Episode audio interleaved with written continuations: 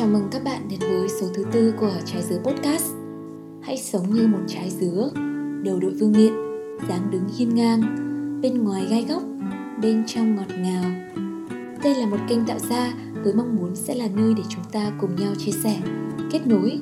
Từ đó tất cả chúng ta có thể tìm hiểu chính mình, Tìm kiếm sự cân bằng và hạnh phúc trong cuộc sống, Hoàn thiện bản thân.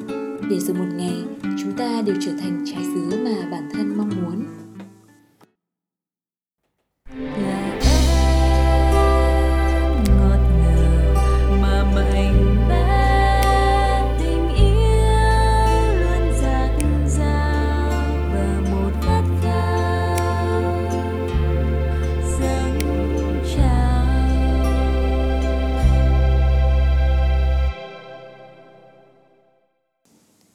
Tha thứ cho người khác là tha thứ cho chính mình. Đây là bài học đầu tiên mà mình học được trong quá trình tự chữa lành. Trước mình có quen một người bạn trai và với mình, người ấy vô cùng quan trọng. Hai đứa đã có rất nhiều những kỷ niệm tốt đẹp bên nhau, cũng rất hợp nhau, đã từng cùng nhau cười, cùng nhau khóc, cùng nhau trải nghiệm những điều tuyệt vời. Nhưng đến cuối cùng, người ấy vẫn quyết định ra đi. Lúc ấy mình đã giữ trong lòng những uất ức và hờn trách thậm chí là căm ghét. Mình cảm thấy người ấy thật là tồi tệ và cũng dày vào bản thân khi nghĩ rằng mình cũng có những lỗi lầm to lớn nên mới gây ra kết cục như này. Nhưng rồi khi chấn tĩnh lại, mình đã nhìn mọi thứ theo góc độ của người đó, hiểu cho quyết định ra đi của anh ấy và tha thứ cho con người mình đã từng rất thương. Mình cũng không còn tự trách bản thân mà nhìn nhận rằng mình đã cố gắng hết sức vào thời điểm đó rồi những sai lầm là để mình rút kinh nghiệm và sửa đổi trong tương lai. Đôi khi tha thứ cũng là bạn đã có thể buông bỏ quá khứ, giữ sự bình yên trong lòng và đi tiếp. Như bản thân mình, trên chặng đường đó, mình lại gặp được những người mới và những niềm vui mới. Khi bạn tha thứ, bạn mới có thể chút những gánh nặng trong lòng bạn và giữ nguồn năng lượng tích cực để đón chờ những điều tuyệt vời. Mãi khi viết ra những dòng này mình mới thật sự hiểu rằng có những người mình giữ mãi sự chán ghét đến tận giờ này. Xét cho cùng, thực ra là do mình chưa thể tha thứ cho bản thân. Chúng ta có thể không ưa nhau vì quá nhiều lý do trong đời, nhưng tha thứ đôi khi đơn giản chỉ là bạn không quan tâm đến nó nữa. Và bạn để những điều độc hại đó ra khỏi đời mình. Tha thứ cho họ cũng là buông tha cho chính mình và những lỗi lầm mình mắc phải thời điểm đó. Giống như mình ghét người nọ vì kẻ đó quá tự cao. Nhưng xét cho cùng, mình cũng chưa đủ mạnh mẽ nên họ mới có thể cao ngạo với mình. Mình ghét ai đó vì họ lừa dối tình cảm của mình. Nhưng lỗi của mình là sự nhẹ dạ và trao đi tình cảm quá nhanh.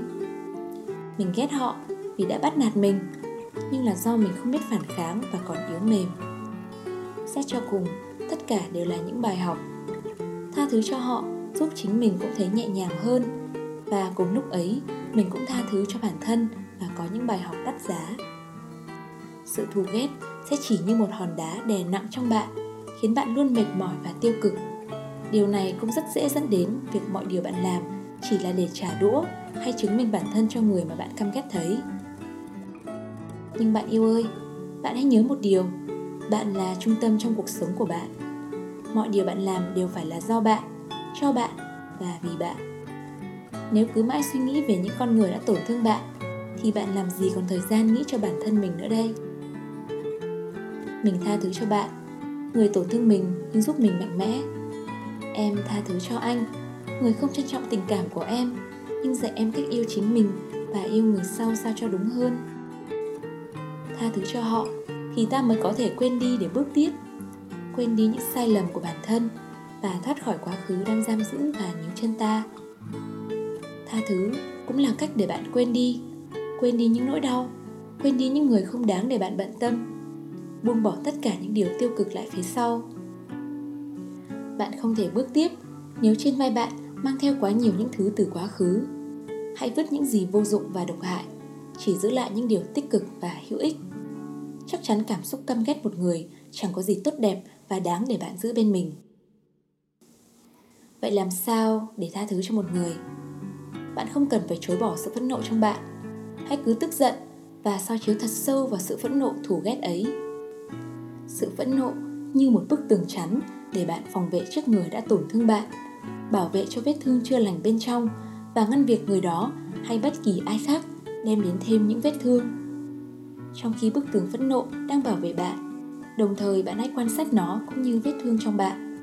Bạn sẽ hiểu được nguyên nhân gốc rễ của sự thù ghét và nỗi đau, bình tĩnh đối diện với chúng và từ đó thấu hiểu cho cả bản thân lẫn người gây ra nỗi đau cho bạn. Vì khi bạn thấu hiểu một ai đó là khi bạn tha thứ cho họ.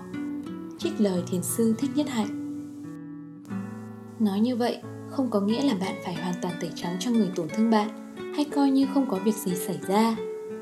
Khi vết thương đã khép miệng hay khi một cơn bạo bệnh qua đi, nó đều để lại cho bạn những vết sẹo và sức đề kháng để nhắc nhở bạn tránh xa những đòn tấn công nghiệt ngã tương tự từ người khác. Lúc này thì bạn có thể hạ bức tường chắn xuống và tiếp tục đón chờ những điều tuyệt vời trong cuộc sống. Những gì trong quá khứ chỉ là để nhắc nhở bạn không lặp lại những sai lầm cũ trong tương lai. Bài học về sự tha thứ giúp mình ngày càng hiểu và bồi đắp tính bao dung, cao thượng, đồng thời dạy mình những bài học về việc nhìn nhận và đánh giá người khác. Để khi mình gặp một người không đáng, mình có thể chọn lọc và lướt qua họ. Đó là khi mình áp dụng được những bài học từ nỗi đau trong quá khứ. Tha thứ cho họ cũng giúp mình tha thứ cho bản thân và tiếp tục sống hạnh phúc, an nhiên. Mong rằng những chia sẻ của mình cũng sẽ giúp các bạn tha thứ cho họ, cho bản thân bạn và tìm được bình yên trong cuộc sống nhé.